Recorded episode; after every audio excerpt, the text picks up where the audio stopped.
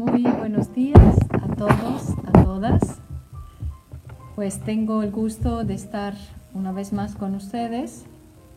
No será posible meditar todos los momentos de esta semana importante, esta semana mayor. Me limitaré a comentar el Evangelio de mañana, de la noche, el Evangelio que recuerda el mandamiento nuevo y el lavatorio de los pies. Y yo añadiría, porque este es un hecho que no se suele comentar mucho, también la traición de Judas. Dentro de este ambiente es donde Jesús deja los suyos el testamento, eh, la razón de su vivir. Eh, es parte de estos últimos capítulos del Evangelio de Juan, en el centro del Evangelio de Juan, donde eh, se realiza esta cena con los suyos la última cena con los suyos, cargada de nostalgia, cargada también del dolor, del eh, miedo de la próxima pasión, un largo discurso Jesús después hará y para entrar después en la pasión. Son capítulos centrales, son capítulos muy bellos, son capítulos también difíciles por el estilo que tiene Juan, repetitivo, un estilo que no es lineal y además como que eh, eh, mm, confunde, eh, mejor dicho, pone juntos los diferentes mm, niveles de la vida de Jesús, de la vida de la comunidad, inclusive la vida futura de la comunidad cristiana. Entonces, el pasado, el presente, el futuro se van como entrecruzando en las mismas narraciones. Y, todo se ve como em, podríamos decir, adornado por comentarios tantos de Jesús como también del mismo narrador que nosotros queremos, este, eh, quisiéramos llamar como discípulo amado. Se sabrá solamente al final del Evangelio que el narrador, el que pone inclusive en la boca de Jesús discursos que los tres sinópticos jamás han imaginado, es el discípulo amado. Veremos por qué es el amado. Empiezo con una oración, con un poema, de Madeleine Delbrel. Si tuviera que escoger una reliquia de tu pasión, tomaría aquella jofaina llena de agua sucia. Daría vuelta al mundo con aquel recipiente y ante todo pie me ceñiría la toalla, agachándome hacia el suelo sin nunca levantar la mirada más allá de la pantorrilla, para no distinguir entre amigos y enemigos. Y lavaría los pies del vagabundo, del ateo, del drogadicto, del encarcelado, del homicida, de quien no me saluda, de aquel compañero por quien nunca rezo. En silencio, hasta que todos haya comprendido en el mío tu amor. Creo que es eh, un poema que nos ayuda a entrar, llamémoslo misterio, cuando no tenemos una palabra mejor para poder explicar eh, lo que está aconteciendo, de los que hacemos memoria en estos días, en esta semana mayor, son los misterios de la vida, de nuestra vida cristiana, de la vida de la fe. Nosotros estamos haciendo memoria porque aquellos acontecimientos fueron una vez, acontecieron una vez. No se vuelven a repetir en un sentido literal, pero se vuelven a repetir a través de la memoria, a través de la participación del creyente. Por eso es tan importante cada año volver y volver a retomar aquellos momentos decisivos de nuestra fe. Capítulo 13 de Juan, un capítulo estupendo, muy bello, complejo, que conocemos, es cierto, conocemos, pero a veces cuando se conocen demasiado las cosas, ya no notamos ciertos detalles que son muy, muy importantes. Yo no lo voy a leer, se lo dejo a ustedes. Eh, la liturgia solo nos propone una parte de este capítulo 13, pero yo quisiera tocarlo, aunque someramente, eh, por completo. Tan importante es empieza de una forma eh, teológica. Antes de la fiesta de Pascua, sabiendo Jesús que había llegado su hora de pasar de este mundo al Padre, habiendo amado a los suyos que estaban en el mundo, los amó hasta el extremo. ¿Ven? Este es como un sombrero teológico, una apertura teológica. Claro, ubicada en un momento particular, estamos en Jerusalén, estamos durante la fiesta de Pascua, y es un momento muy importante la Pascua para los judíos. Jesús es un judío practicante y los discípulos también son judíos practicantes y festejan, comen juntos la cena de Pascua. Juan quiere que así sea. Quiere que la cena, esta última cena, sea concomitante, sea una fiesta de Pascua, donde, claro, Jesús eh, va a realizar algunos signos, va a decir algunas palabras que para nosotros son fundamentales, son fundamentales. Habiendo llegado la hora. Eso. Quien tiene un poco de familiaridad con el Evangelio de Juan sabe que desde el comienzo ha ido anunciando esta hora. No es mi hora, está por llegar la hora, llegará la hora, la hora está aquí. Sabemos la hora de la cruz, es la hora del Calvario, pero en Juan la hora también eh, eh, está impregnada de la vida y de la gloria. Esto es típico de Juan. En el momento en que Jesús eh, pierde la vida de esa forma tan dramática, tan ignominiosa, porque la muerte del malhechor era la peor muerte que se pudiera desear, en este momento es cuando es cuando se glorifica el Padre, se ve la gloria del Padre. Eh, dicho en términos muy sencillos, gloria, eh, em, eh, la kavod, es la, la madera, el tejido, la materia con que está hecho Dios. Nosotros, ¿cuándo podemos ver eh, un destello de lo que es Dios? Se ve en la cruz. Esta es la gloria. Nosotros podemos entrever, simplemente entrever a alguien que hasta que estemos vivos en este mundo, nosotros no podemos de, de él tener una experiencia directa y tangible. Es la hora. Es la hora de pasar al Padre, de volver de donde vino. No me puedo detener pero son verbos muy importantes. Subo de allá de donde vine. Y es la hora también del amor extremo. Creo que aquí está la frase que va a dar el tono a toda la narración siguiente. Los amó a los suyos y todos podemos ser los suyos, aquí no hay exclusión. Claro que en aquel momento histórico los suyos son los discípulos, pero cualquiera puede ser de los suyos, los amó hasta el extremo, hasta el último. Es una palabra muy, eh, muy pregnante, muy densa, eh, eistelos, eh, hasta el extremo, hasta las últimas consecuencias, hasta la plenitud, hasta el punto más alto. Son todas palabras que eh, se pueden entender una con otra.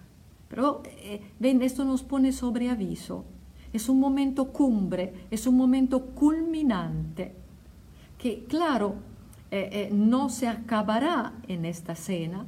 La cena encierra dentro de sí, entraña dentro de sí un misterio que nosotros veremos desarrollarse a lo largo de la pasión y lo veremos manifestarse en el Calvario hasta llegar a la mañana de la resurrección.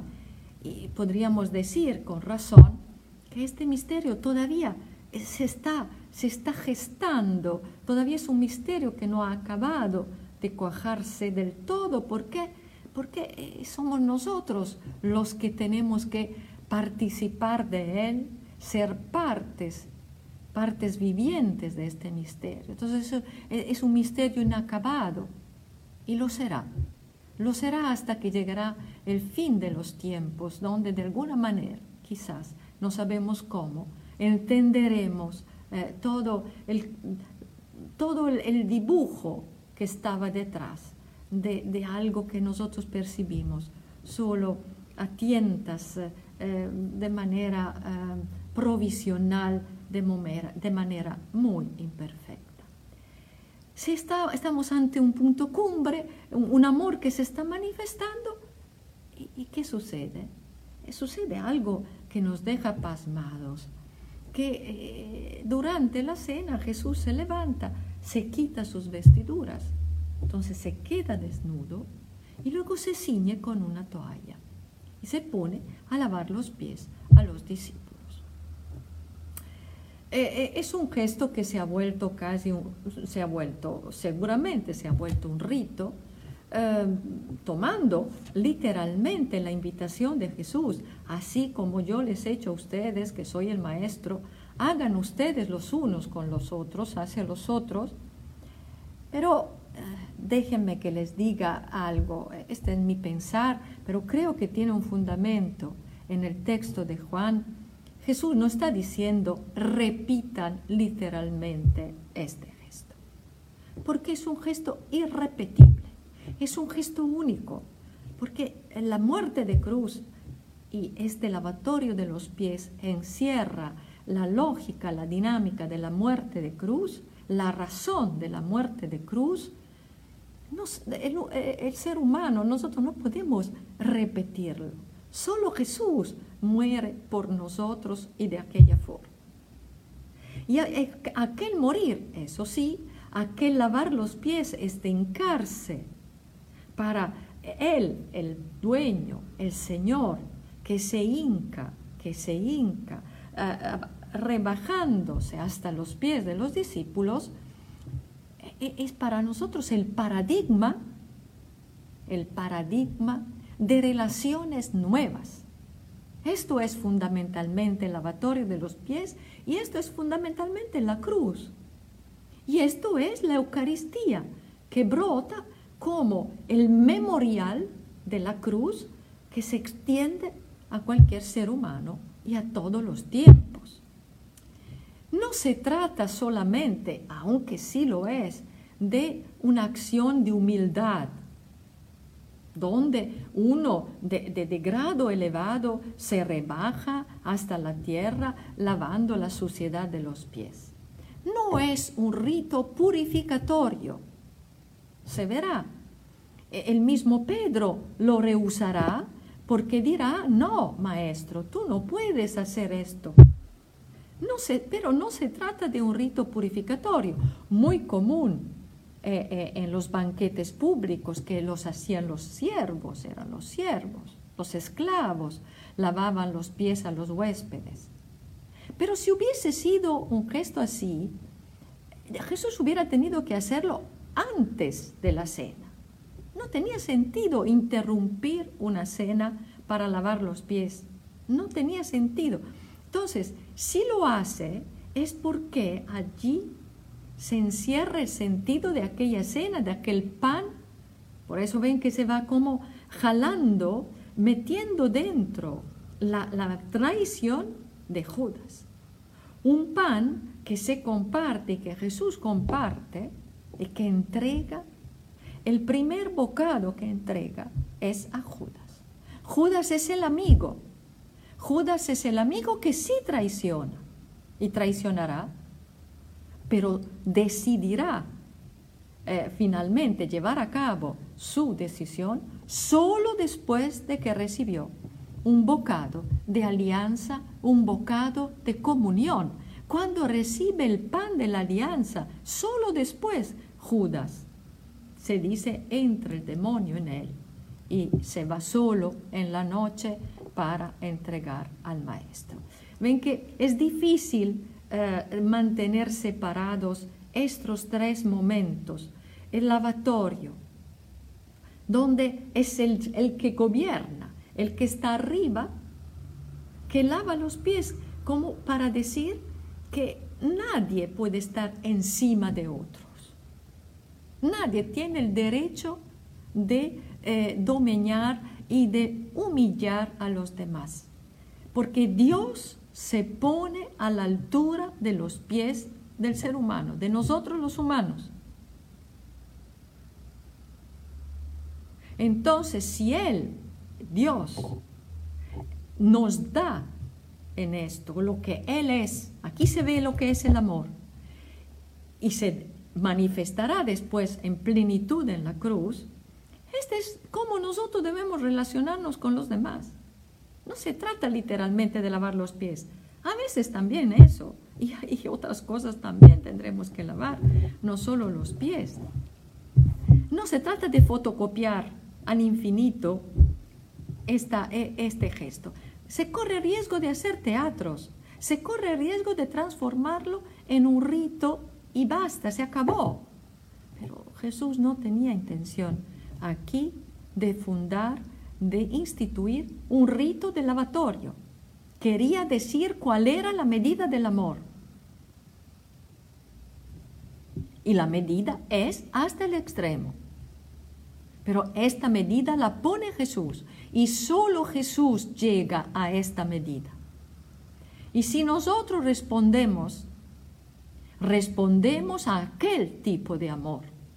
Entonces, el cómo, como será después el mandamiento del amor recíproco, ámense unos a otros, lávense los pies unos a otros, ámense unos a otros, como yo os he amado, los he amado, este cómo no es imitativo, es un cómo fundativo, fundamenta el amor, dice que es el amor. Y vaya que lo necesitamos. Vaya que necesitamos que alguien dé la medida del amor. No decide uno dónde empieza y dónde termina el amor y, cómo es. Pues a mí se me antoja llamarle amor. Claro, nosotros hacemos así. O a veces decimos, ese no es amor, ese es amor del bueno. Pero ¿cuál es eh, eh, la medida? ¿Cuál es el paradigma?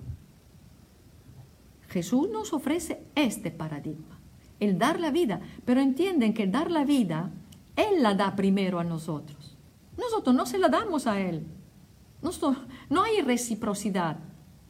Como, yo, yo muero por ti, tú mueres por mí. No, no funciona así. Yo muero por ustedes, por ese es fundativo, es un amor que viene antes de nuestro amor, es un amor que viene antes de nuestro pecado. Judas. Viene antes. Solo después viene nuestra respuesta. Pero la respuesta que viene es la reciprocidad hacia los hermanos. Hacia el hermano, hacia la hermana, hacia el que vive a tu lado, hacia el prójimo que queremos nosotros encontrar.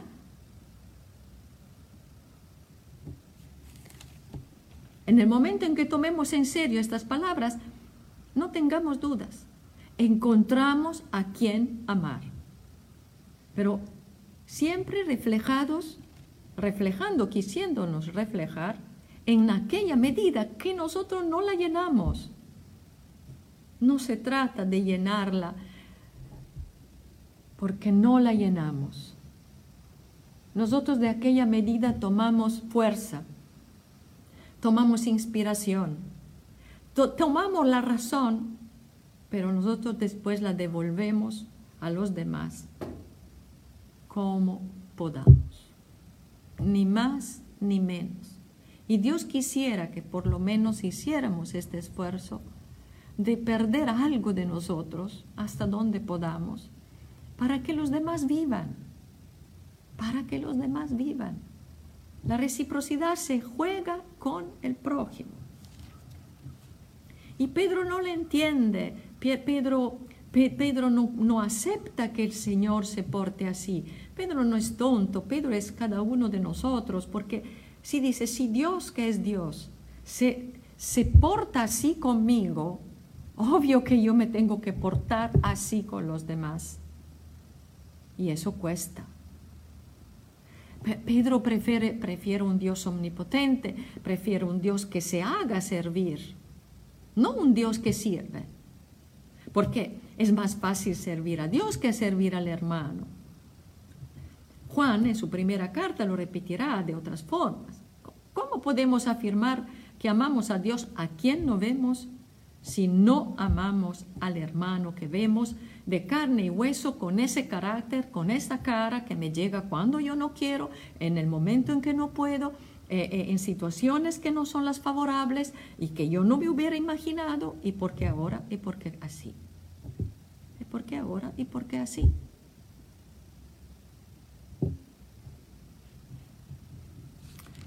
Vemos aquí entonces cuán importante es este momento fundativo.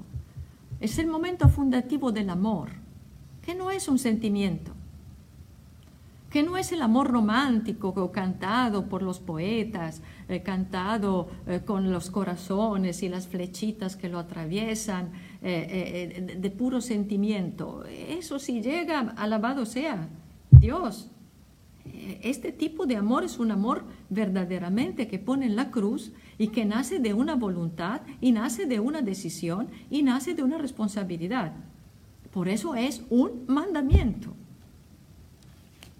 En nuestra mentalidad moderna y postmoderna, no nos cabe en la cabeza que se mande el amor, porque para nosotros no hay nada más espontáneo y más, inclusive más verdadero y auténtico que el amor, más espontáneo, más auténtico.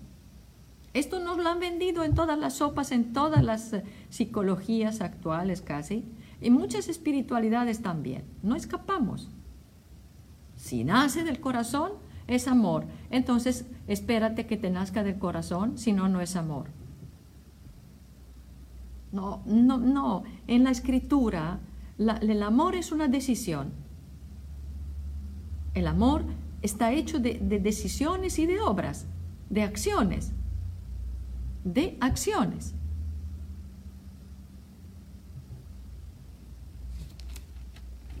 Entonces, es algo verdaderamente serio responder al amor y responder de esa manera. Y por eso es tan duro y tan chocante, pero eso da la medida del amor que justamente en una cena entre amigos, en vísperas de una pasión, de una muerte que ya se ve venir, que ya se ve venir, eh, eh, entre los pocos amigos, comiendo juntos, partiendo el pan juntos, de allí salga el traidor. Y que sea el mismo Jesús que diga a alguien de los míos, de los amigos, a los que yo he amado, escogido, llamado, me va a entregar. Esa es una ducha fría. Tanto que Pedro no, no, no, se recapacita, no tiene ni el valor de saber quién. El, el que provoca que Jesús diga el nombre, diga quién es o por lo menos entienda quién es. Lo cual quiere decir que hasta ahora nadie, nadie tenía idea que Judas estuviera este, tratando de entregar al maestro. Nadie.